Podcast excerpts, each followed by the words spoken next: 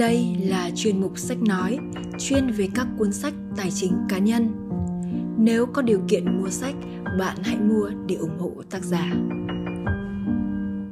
Thịnh vượng tài chính tuổi 30 tập 1 Nhóm tác giả Gu Juk Song, Chong Song Jin và Choi Byung Hee Kế hoạch dự phòng cho tuổi già khi bạn 20 tuổi Lứa tuổi 20 có thể gọi là lứa tuổi có nhiều cơ hội cho việc chuẩn bị cho tuổi già. Nếu bạn xem tuổi già trên quan điểm mang tính tài chính một cách đơn thuần thì lứa tuổi có thể nuôi dưỡng cây tài chính bằng những hạt giống nhỏ nhất chính là những năm ở độ tuổi 20. Tuy đây là thời kỳ chúng ta mới bắt đầu đi làm và số tiền chúng ta kiếm được chưa phải là nhiều, nhưng nếu bạn có ý thức, mục tiêu rõ ràng để chuẩn bị cho tuổi già và có sự chuẩn bị từ bây giờ, thì bạn có thể mong đợi một cây tài chính vô cùng lớn trong tương lai. Bạn cần tích lũy để có một khoản tiền đầu tư và cần tập trung vào những đặc điểm sau đây. 1. Cẩn thận với đồng tiền Điều bạn phải nhớ trước hết ở tuổi 20 là việc có thể gặp những cái bệnh đáng sợ tùy thuộc vào việc bạn sử dụng đồng tiền của mình. Nếu một vài điều đi lệch hướng thì cuộc sống của bạn có thể sẽ rơi xuống địa ngục ngay từ khi bạn bắt đầu đi làm. Giả sử bạn bỏ quên năng lực của bản thân và chi tiêu mù quáng, bạn có thể trở thành con nợ. Đặc biệt, nếu bạn có thiên hướng chi tiêu quá độ thì bạn phải thiết lập các vấn đề quan trọng nhất để giải quyết trước Tỷ lệ nợ người tiêu dùng như khoản nợ do việc sử dụng thẻ tín dụng thông thường chỉ được coi là phù hợp khi nó nằm trong phạm vi 20% thu nhập thực sau khi đã khấu trừ đi các khoản thuế. Giả sử lương của bạn trong phạm vi 2 triệu won sau thuế thì số tiền sử dụng thẻ tín dụng trong tháng và số tiền trả nợ vay tín dụng phải được lên kế hoạch tài chính làm sao không vượt quá 400.000 won. Thứ hai, nhớ rằng tiền bạc là hạt giống tạo nên cây tài chính bất kỳ lứa tuổi nào cũng đều giống nhau, cần kiếm tiền và tích lũy tiền nhưng việc kiếm tiền không phải là việc dễ, và việc có thể kiếm được tiền ở thời kỳ còn trẻ là niềm hạnh phúc vô cùng lớn. Một triệu won tiền lương bạn nhận được ở những năm đầu của tuổi 20 sẽ tương đương với số tiền lương 3 triệu won bạn nhận được ở những năm đầu 40 tuổi, và tương đương với 15 triệu won bạn nhận được hàng tháng ở những năm đầu của tuổi 60, giả sử lãi gộp là 7% một năm. Không hề ngạc nhiên phải không? Tiền lương 1 triệu won lại tương đương với số tiền trợ cấp 15 triệu won bạn nhận được hàng tháng ở những năm đầu của tuổi 60. Chính đồng lương bạn nhận được ở tuổi 20 là hạt giống của niềm hạnh phúc này. Nó có giá trị vô cùng lớn hạt giống đó đang dần dần lớn lên trong sự nuôi dưỡng của chúng ta và sau này nó sẽ trở thành cây tài chính mang lại cho chúng ta cuộc sống thoải mái, sung túc. Bạn sẽ từ bỏ 15 triệu won tiền trợ cấp trong tương lai để thỏa mãn những nhu cầu hiện tại sao? Tất nhiên, đây là vấn đề bạn có thể lựa chọn và là vấn đề mang tính chất cá nhân. Nhưng nếu bạn cần một gợi ý thì tôi khuyên bạn ở độ tuổi 20 nên tiết kiệm hoặc đầu tư trên một nửa số lương bạn nhận được. Thứ ba, tuổi 20 là độ tuổi tập trung phát triển bản thân vì sự thành công trong tương lai. Bạn cần mạnh dạn đầu tư cho sự nghiệp phát triển bản thân ở tuổi 20. Nếu bỏ qua cơ hội học hỏi thì sau này ở tuổi 30 bạn sẽ bắt đầu cảm thấy hối hận. Cũng giống như doanh nghiệp, nếu cá nhân không có sự đầu tư dài hạn thì việc tăng trưởng đều đặn sẽ rất khó ở tuổi 20, bạn phải định ra thứ tự ưu tiên của những công việc quan trọng vì tương lai của bản thân hơn là các công việc mang tính trước mắt và phải đầu tư cả thời gian, tiền bạc. Vì thu nhập của tuổi 30 và 40 sẽ phụ thuộc vào việc bạn chuẩn bị được bao nhiêu ở tuổi 20. Thế kỷ 21 là thời đại của thông tin tri thức, bạn có khả năng tạo ra thu nhập bao nhiêu bằng chính trí tuệ và năng lực của bản thân phụ thuộc vào bạn. Bạn không muốn nắm bắt lấy khả năng đó sao? Nếu muốn làm được điều đó bạn hãy ưu tiên đầu tư cho bản thân mình trước. Thứ tư đây là thời kỳ quyết định những sự kiện trọng đại của cuộc đời nên hãy lắng nghe những lời khuyên của mọi người. Là thời kỳ quyết định nhiều sự kiện trọng đại của cuộc đời như việc lựa chọn công việc, việc kết hôn, nên tuổi 20 cần nhiều sự phán đoán mang tính chủ quan và tính cá nhân. Điều này có thể ảnh hưởng tới cả cuộc đời của một con người và việc tiếp thu lời khuyên của những người có kinh nghiệm ở xung quanh chúng ta là việc đáng được khích lệ hơn là việc chỉ dựa vào phán đoán của riêng bản thân mình. Ngoài ra, đây cũng là thời điểm bước những bước chân đầu tiên trong cuộc sống xã hội. Tuổi 20 là thời kỳ rất quan trọng, chuẩn bị cho khoảng thời gian 30 năm làm việc trước mắt như tuổi 30, tuổi 40, tuổi 50. Và trên phương diện tài chính tuổi 20 cũng có ý nghĩa như vậy. Thói quen chi tiêu, kinh nghiệm đầu tư được hình thành ở tuổi 20 có ảnh hưởng rất lớn tới cuộc sống sau này của bạn. Thứ năm, mối quan tâm tài chính của tuổi 20 là việc chuẩn bị chi phí kết hôn và tiền đặt cọc thuê nhà. Một trong những mối quan tâm tài chính ở tuổi 20 là việc chuẩn bị chi phí dành cho việc kết hôn và tiền đặt cọc thuê nhà hoặc khoản quỹ nhà ở. Nó có thể là vấn đề mà bản thân bạn phải tự giải quyết, nhưng nó cũng có thể là phần mà bạn nhận được từ sự giúp đỡ của các thành viên trong gia đình trong cuộc đời những vấn đề thường không phát sinh một cách tuần tự và bạn phải áp dụng quy tắc giống như trong việc tiết kiệm tại một thời điểm bạn không chỉ tiết kiệm cho một mục đích Việc tiết kiệm ở tuổi 20 không phải chỉ có chuẩn bị cho chi phí việc kết hôn mà còn tiết kiệm cho các mục đích như tham gia bảo hiểm nhân thọ, bảo hiểm bệnh tật và chi phí cho tuổi già trong tương lai. Hơn bao giờ hết, việc chuẩn bị trước cho mọi thứ là vô cùng quan trọng do đó bạn phải có sự am hiểu để có thể lựa chọn những sản phẩm tài chính phù hợp cho hoàn cảnh của mình sau khi bạn suy nghĩ về quy mô cần thiết, bạn phải lựa chọn những sản phẩm tài chính phù hợp với quy mô đó và bạn phải bắt đầu với phương hướng nâng cao tỷ suất lợi nhuận một cách ổn định trên cơ sở những mục đích dài hạn. Có nghĩa là việc bạn kết hợp sử dụng những sản phẩm mang lại lợi nhuận cao và những sản phẩm có tính chất bảo tồn duy trì số vốn gốc theo tỷ lệ phù hợp rồi hình thành nên danh mục đầu tư và lựa chọn những sản phẩm tài chính có thể đem lại lợi nhuận cao là việc làm tốt. Ở tuổi 20 thông thường, có nhiều trường hợp bắt đầu bằng việc làm công ăn lương và tỷ lệ những người liên tục duy trì công việc này đến lứa tuổi 50 là tương đối nhiều. Như vậy, trong khi bạn phải trả thuế cả đời thì bạn nên chia đều số tiền hiện có để đầu tư vào nhiều hạng mục để giảm bớt tính rủi ro. Ở tuổi 20, bạn có thể thử xem xét việc gia nhập một số sản phẩm tài chính cơ bản sau. Thứ nhất là phí đăng ký hợp đồng nhà ở tích lũy. Đặc trưng của sản phẩm này là chuẩn bị chi phí cho việc mua nhà sau này thông qua việc đăng ký quyền được mua nhà. Thứ hai là tích lũy chuẩn bị nhà ở dài hạn hoặc là quỹ.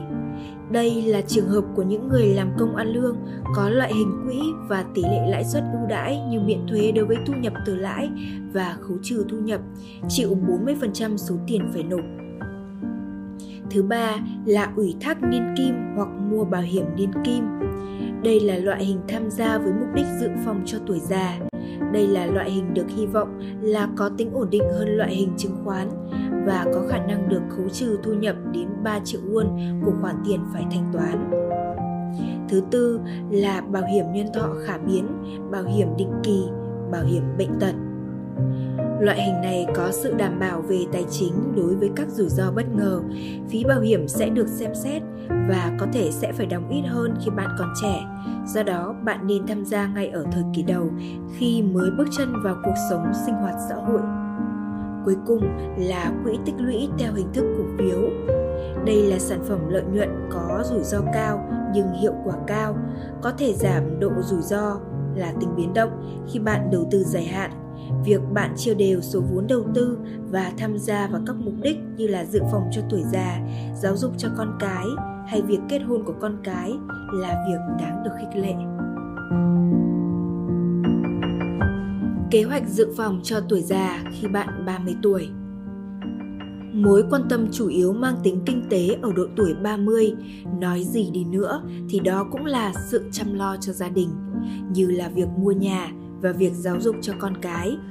Sự kiện kinh tế xuất hiện chủ yếu trong thời kỳ này là việc chuẩn bị nhà ở, sử dụng việc thế chấp cầm cố, mua ô tô mới, giáo dục cho con cái và các chi phí cho việc chăm sóc con.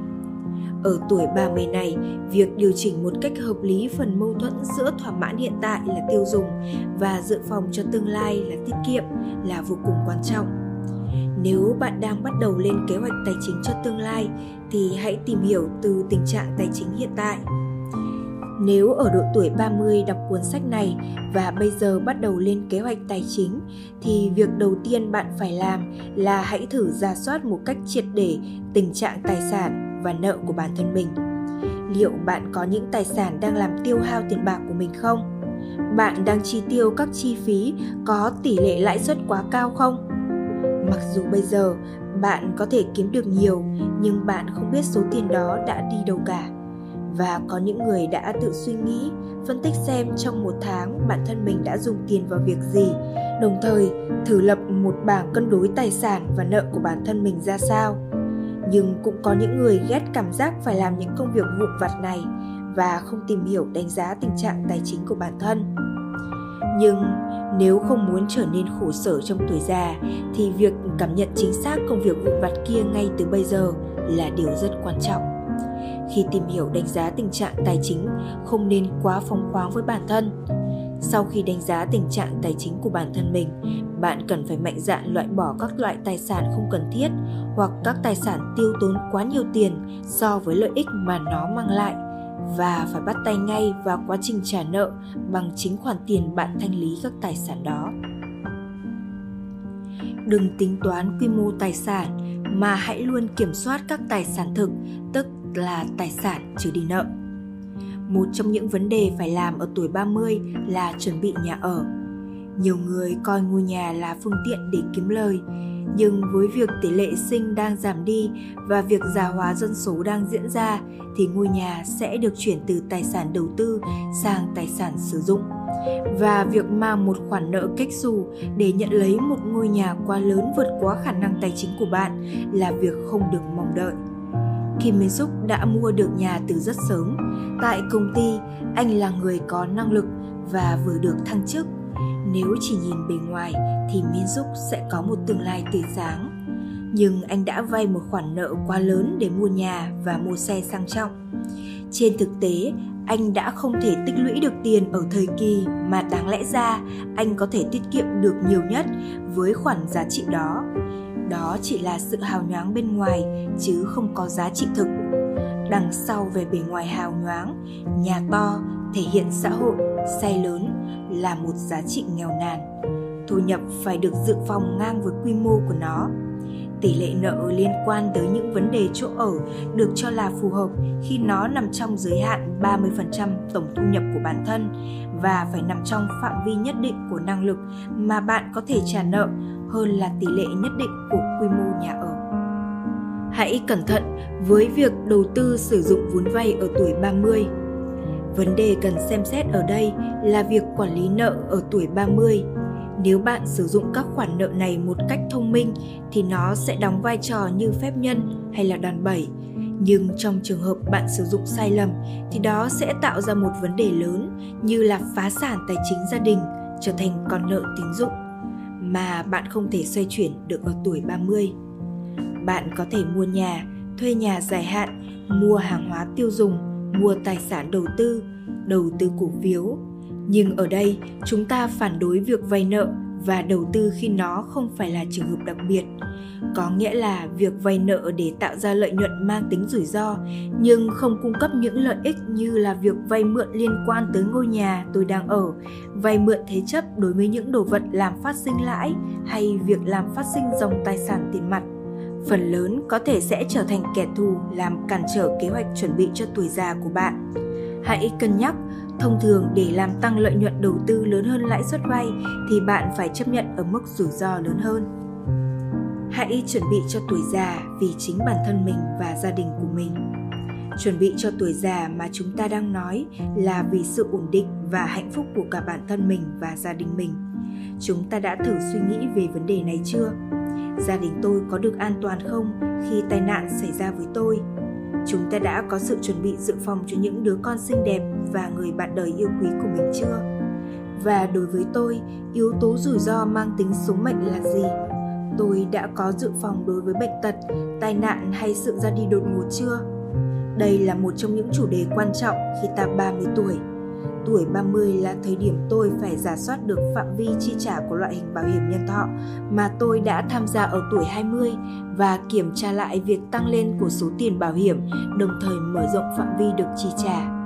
Chúng ta nên biết rằng tuổi càng nhiều thì việc tham gia bảo hiểm càng trở nên khó khăn khi phí bảo hiểm đắt hơn và sẽ có một số điều khoản trong việc tham gia bảo hiểm bị hạn chế do vấn đề sức khỏe. Cũng giống như tuổi 20, sau khi suy nghĩ về quy mô tiền quỹ cần thiết, ta phải ưu tiên lựa chọn những sản phẩm tài chính phù hợp với quy mô đó. Phải có mục tiêu cụ thể như là chi phí giáo dục cho con cái, quỹ dành cho tuổi già, trả nợ nhà ở và bảo hiểm.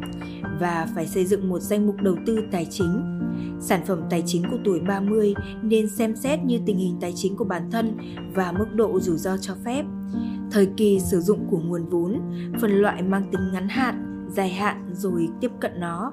Quỹ dành cho tuổi già và quỹ dành cho giáo dục sẽ phải tiếp cận theo hướng chung và dài hạn, chứ việc đầu tư ngắn hạn sẽ không mang lại hiệu quả đầu tư đáng thỏa mãn và đừng phạm những sai lầm để liên tục phải sửa đổi lại chiến lược đầu tư. Khi đầu tư dài hạn, chúng ta cần có sự lựa chọn rồi đầu tư những sản phẩm có thể giảm thiểu sự rủi ro. Những sản phẩm tài chính cần xem xét ở độ tuổi 30 đó là Thứ nhất, phí đăng ký hợp đồng nhà ở hoặc gửi tiết kiệm. Đây là loại hình tham gia đến tận thời điểm mua nhà ở tuổi 30. Ngoài ra cần chuyển đổi sang tiền gửi đăng ký để chuyển đổi sang diện tích lớn hơn. Thứ hai là tích lũy chuẩn bị cho nhà ở dài hạn Trường hợp của những người đi làm công ăn lương có loại hình quỹ và loại hình tỷ lệ lãi suất ưu đãi như miễn thuế đối với thu nhập từ lãi và khấu trừ thu nhập, chịu 40% số tiền phải nộp. Lưu ý, đây là khoản sẽ trả liên tục từ 20 tuổi. Thứ ba, đó là ủy thác niên kim hoặc mua bảo hiểm niên kim. Đặc trưng của loại hình này tham gia dài hạn với mục đích dự phòng cho tuổi già. Đây là loại hình được hy vọng là có tính ổn định hơn với chứng khoán và có khả năng được khấu trừ thu nhập đến 3 triệu won của khoản tiền phải thanh toán. Thứ tư là bảo hiểm niên kim khả biến, dùng cho mục đích dự phòng cho tuổi già, loại hình bảo hiểm niên kim khả biến hoặc loại hình bảo hiểm gắn với lợi nhuận vì tôi hoặc vợ chồng đáng được mong đợi. Lưu ý, đây là loại sản phẩm thuộc loại hình tích lũy dài hạn. Thứ năm là bảo hiểm nhân thọ khả biến, bảo hiểm định kỳ, bảo hiểm bệnh tật đây là loại hình bảo hiểm vì gia đình, tham gia thêm để mở rộng phạm vi được chi trả. Lưu ý nên xem xét giá trị trả thêm. Và cuối cùng là quỹ trong nước và quỹ nước ngoài. Đặc trưng của loại hình này là mở nhiều tài khoản theo từng loại mục đích đầu tư, chia đều số vốn và đầu tư theo danh mục đầu tư và ưu tiên khoản quỹ ngắn hạn đầu tư các hạng mục có mức độ rủi ro thấp và quỹ dài hạn đầu tư vào các danh mục có độ rủi ro cao. Lưu ý nên tiếp cận danh mục đầu tư theo mục đích đầu tư mang tính dài hạn và ngắn hạn. Kế hoạch dự phòng cho tuổi già khi bạn 40 tuổi. Ở tuổi 40, quan trọng nhất đó là tình hình tài sản. Những sự việc phát sinh ở thời kỳ này chủ yếu là thay đổi nhà ở, chuẩn bị tiền học cho con cái, tiền chuẩn bị cho hưu trí. Ngoài ra, bạn cũng cần suy nghĩ về những vấn đề liên quan tới sự nghiệp của bản thân như là chuyển công ty hoặc tìm công việc làm thêm. Khi Miên Xúc bước vào tuổi 40 với nỗi lo lắng tài chính ngày càng lớn, nếu khi chúng ta 40 tuổi giống với Miên Xúc thì chúng ta rất cần có bảng cân đối chi tiêu trong gia đình. Hãy bắt đầu hình thành thói quen cân đối thu chi trong gia đình. Nếu ở độ tuổi 30 mà bạn chưa chuẩn bị đầy đủ cho tuổi già giống như anh Kim Min Suk thì bạn cần tạo cân đối thu chi trong gia đình. Tài sản mà bạn có năm 40 tuổi có thể là tài sản đầu tư, trợ cấp thôi việc, bất động sản như nhà ở và đất đai, cũng có thể là các khoản khi bạn nghỉ việc như tiền hưu trí, các khoản nợ đảm bảo bằng đất đai, trả góp mua xe, nợ tín dụng, các khoản có thể trả bằng thẻ tín dụng. Đến tuổi 40, bạn cần hình thành kết cấu tài sản cho gia đình mình. Cân đối chi tiêu gia đình bắt đầu từ việc xử lý các khoản nợ. Bạn cũng đã biết Việc tăng hay giữ gìn khoản tiền tích cóp được cho tuổi già là không hề dễ dàng. Nhiều người sau 3 năm làm việc tích cóp đã giật mình tự hỏi, có phải do trượt giá nên giờ mình mới có bằng này tiền hay không? Chính vì thế, việc cân đối thu chi gia đình rất cần thiết. Bạn nên ưu tiên việc tập hợp các khoản nợ và khoản chi tiêu.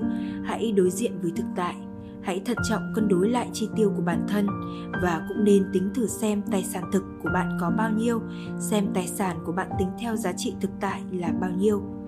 Có thể nói, bạn hãy thử bắt đầu chỉnh lý từ những khoản nợ có lãi suất cao, cũng nên giảm bớt số lượng thẻ tín dụng của mình. Bạn nên điều chỉnh cân đối lại chi tiêu, những tài sản bao gồm phí phát sinh cũng giống như những khoản nợ. Hãy điều chỉnh tài sản có phí phát sinh với tâm lý như là bạn đang đi trả nợ. Thêm vào đó, hãy sắp xếp và bỏ đi những tài sản không cần thiết, vật phẩm đã quá hạn sử dụng và những sản phẩm không có tính quan trọng cao. Chiếc xe mà tôi đang đi liệu có quan trọng hơn tuổi già của tôi? Những tài sản thuộc quyền sở hữu của tôi có thể giúp gì cho việc tăng doanh thu của tôi hay không? Mỗi khi bạn nghĩ về một đồ vật hay tài sản của bản thân, trước hết phải đặt câu hỏi, đồ vật này có thể giúp ích gì cho tôi? Có thể làm cho tôi trở nên hạnh phúc hay không? Việc tiết kiệm cũng chính là sự hy sinh những khoản chi tiêu hiện tại để chuẩn bị cho tương lai. Nếu khoản tiết kiệm của bạn vẫn thiếu, thì bạn phải kiểm tra lại các khoản chi tiêu trong hiện tại. Hãy tăng thu và giảm chi. Tuy đây chỉ là một câu chuyện đơn giản, nhưng nó có thể cho chúng ta biết tầm quan trọng của lời nói khi bạn đã 60 tuổi. Càng nhiều tuổi, bạn càng khó làm việc dù có muốn hay không. Hiện nay trong xã hội chúng ta những người 40 tuổi khó có thể làm các việc nặng nhọc, nhưng bạn đừng lo, hãy dũng cảm và nghĩ rằng mình vẫn còn trẻ. Thực tế bây giờ bạn không thể làm gì, nếu bạn xem xét và sắp xếp tất cả những hạng mục trên thì bạn sẽ thấy mình vẫn còn rất nhiều sức lực và hy vọng. Trong những khoản chi của bạn, có lẽ khoản chi nhiều nhất chính là tiền chi cho việc học tập của con cái.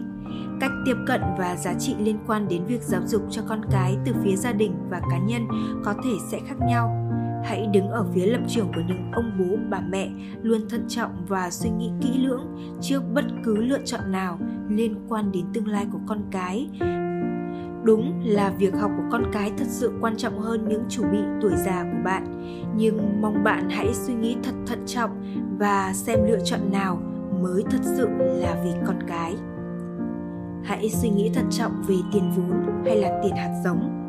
Tuổi 40 chính là thời kỳ bắt đầu gom góp tiền do bình thường tuổi 40 là tuổi đỉnh cao của thu nhập.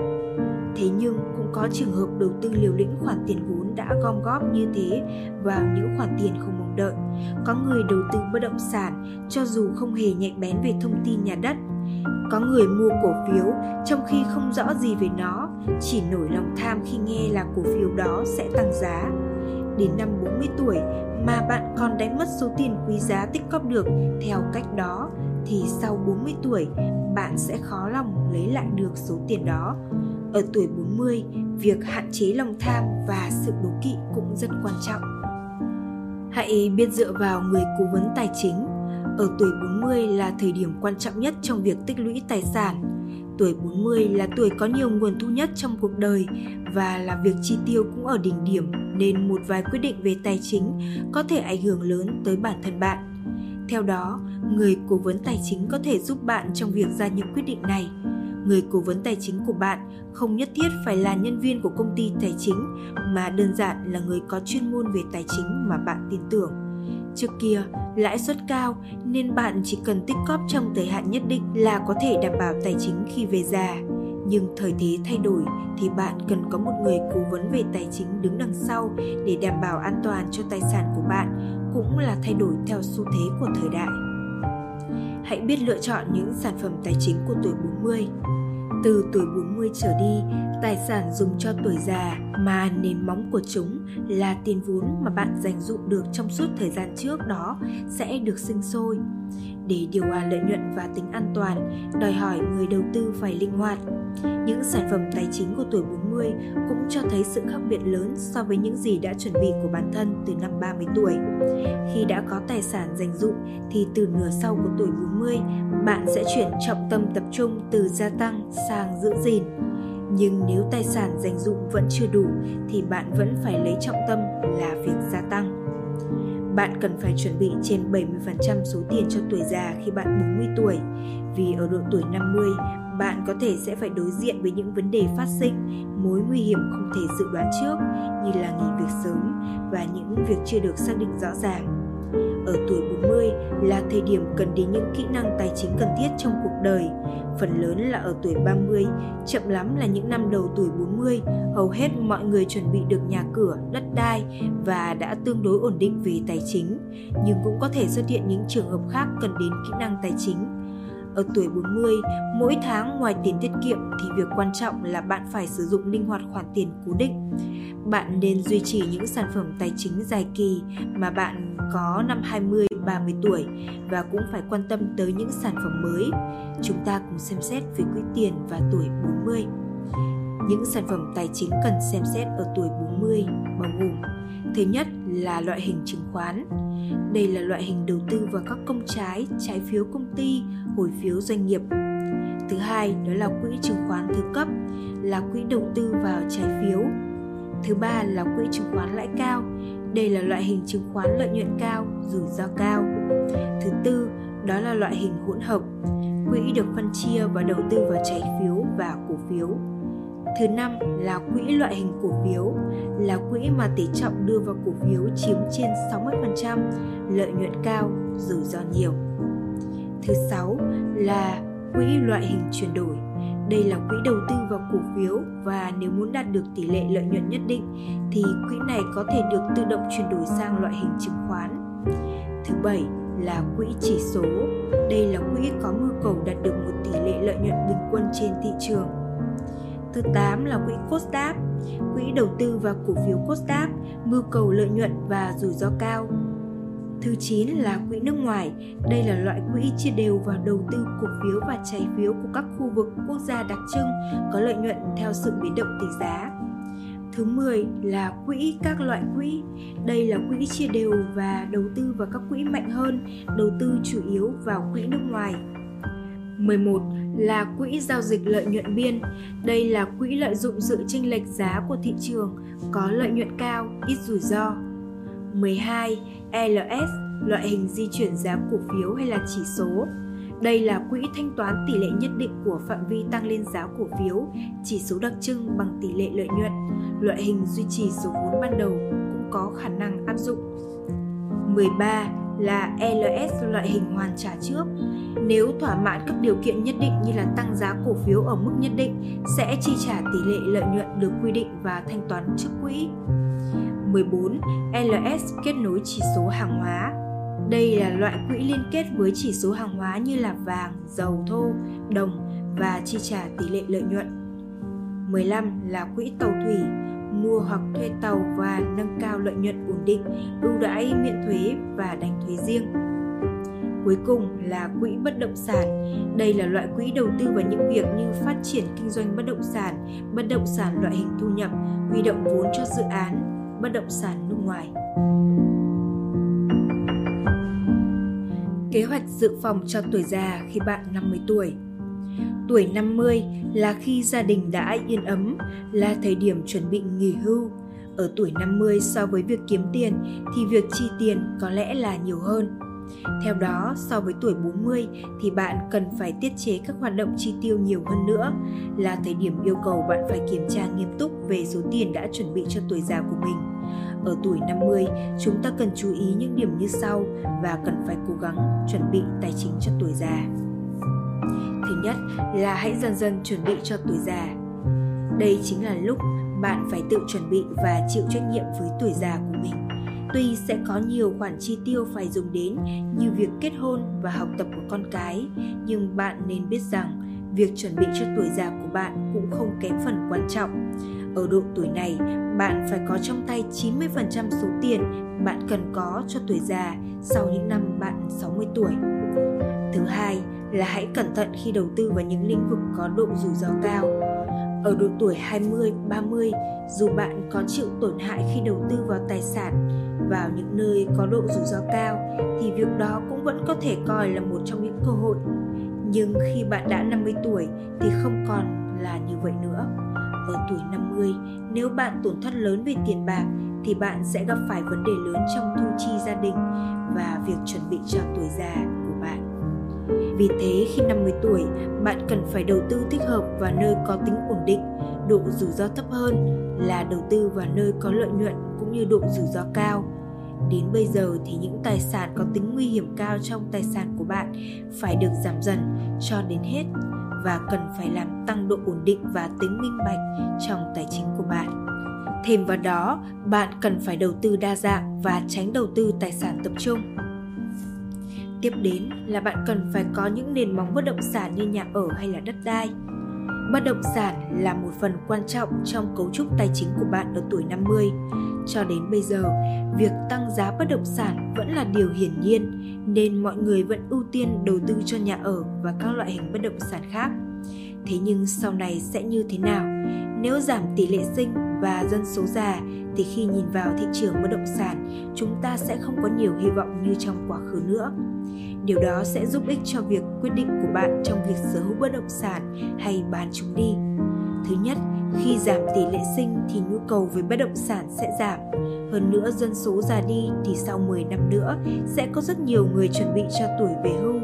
Điều đó có nghĩa là sẽ bắt đầu giảm thiểu quy mô hoặc giao dịch bất động sản Do đó, việc cung cấp nhà ở lâu dài sẽ xuất hiện xu hướng vượt quá nhu cầu, xu hướng biến đổi đó có thể ảnh hưởng lớn đến tuổi già của chúng ta. Dù giá đất đai bất động sản tăng hay giảm thì lợi nhuận trông đợi của bất động sản so với quá khứ chắc chắn sẽ thấp hơn. Thứ hai là mạng internet ngày càng phát triển nên các loại hình kinh doanh trực tuyến cũng ngày càng gia tăng. Vì thế, nhu cầu tại các trung tâm bán lẻ sẽ giảm xuống Thứ ba là bạn sẽ gặp khó khăn nếu bạn vay tiền đầu tư vào bất động sản bởi gánh nặng tiền lãi. Đặc biệt, thời kỳ khi bạn 50 tuổi là khi thu nhập có thể bị đình trệ hay giảm thiểu nên sẽ rất khó từ gánh nặng chi phí cao khi sở hữu quá nhiều bất động sản. Thứ tư là để ngăn chặn sự gia tăng giá cả bất động sản thì chính phủ sẽ có những chính sách cho bất động sản. Bạn cần biết sự thật rằng không phải nhà đầu tư nào cũng đảm bảo sự ổn định và lãi suất cao cho bất động sản. Do các loại thuế có giá trị cao về việc chuyển giao lợi nhuận và gánh nặng thuế sở hữu bất động sản, nên nếu bạn mua một căn hộ rồi lấy đó làm nền tảng chuẩn bị cho tuổi già thì có thể bạn đã gặp một lỗi lớn. Những điều trên cho thấy bạn cần phải xem xét một số vấn đề như là giảm quy mô bất động sản khi bạn đã ở tuổi 50 hoặc là chuyển qua chỗ ở ở khu vực ngoại ô. Bạn cần phải tỉnh táo sử dụng linh hoạt các loại bất động sản thuộc sở hữu cá nhân để chuẩn bị khi về già. Tiếp đến là chuẩn bị cho cuộc sống sau khi về hưu vì dân số xã hội đang già đi nên cơ hội cho những người đã về hưu có thể làm việc rất rộng mở. Do đó, sau khi về hưu, bạn cần lên kế hoạch cho những việc có thể làm được và chuẩn bị cho chúng. Dù bạn làm việc có phải lý do vì tiền bạc hay không, thì thực tế là bạn phải có việc để làm, có nơi để đi. Như thế cũng làm cho tuổi già của bạn có ý nghĩa hơn và điều đó cũng cho thấy bạn chưa hề già khi bạn 50 tuổi là thời kỳ quan trọng để lập kế hoạch chuẩn bị cho cuộc sống tái sinh lần thứ hai của bạn. Cuối cùng là hãy lựa chọn sản phẩm tài chính ở tuổi 50. Độ tuổi 50 là thời điểm cuối cùng để chuẩn bị cho tuổi già. Vì thế, bạn phải giữ được tài sản ổn định và phải áp dụng khái niệm giữ gìn hơn là làm tăng. Dĩ nhiên điều này không có nghĩa là tất cả các khoản áp dụng đều là tài sản an toàn ở đây, bạn cần sử dụng linh hoạt các loại quỹ đa dạng để có thể đạt được các lợi nhuận an toàn của khoản tiền lương. Sau 50 tuổi, điều quan trọng nhất là bạn phải tuân thủ nguyên tắc đầu tư an toàn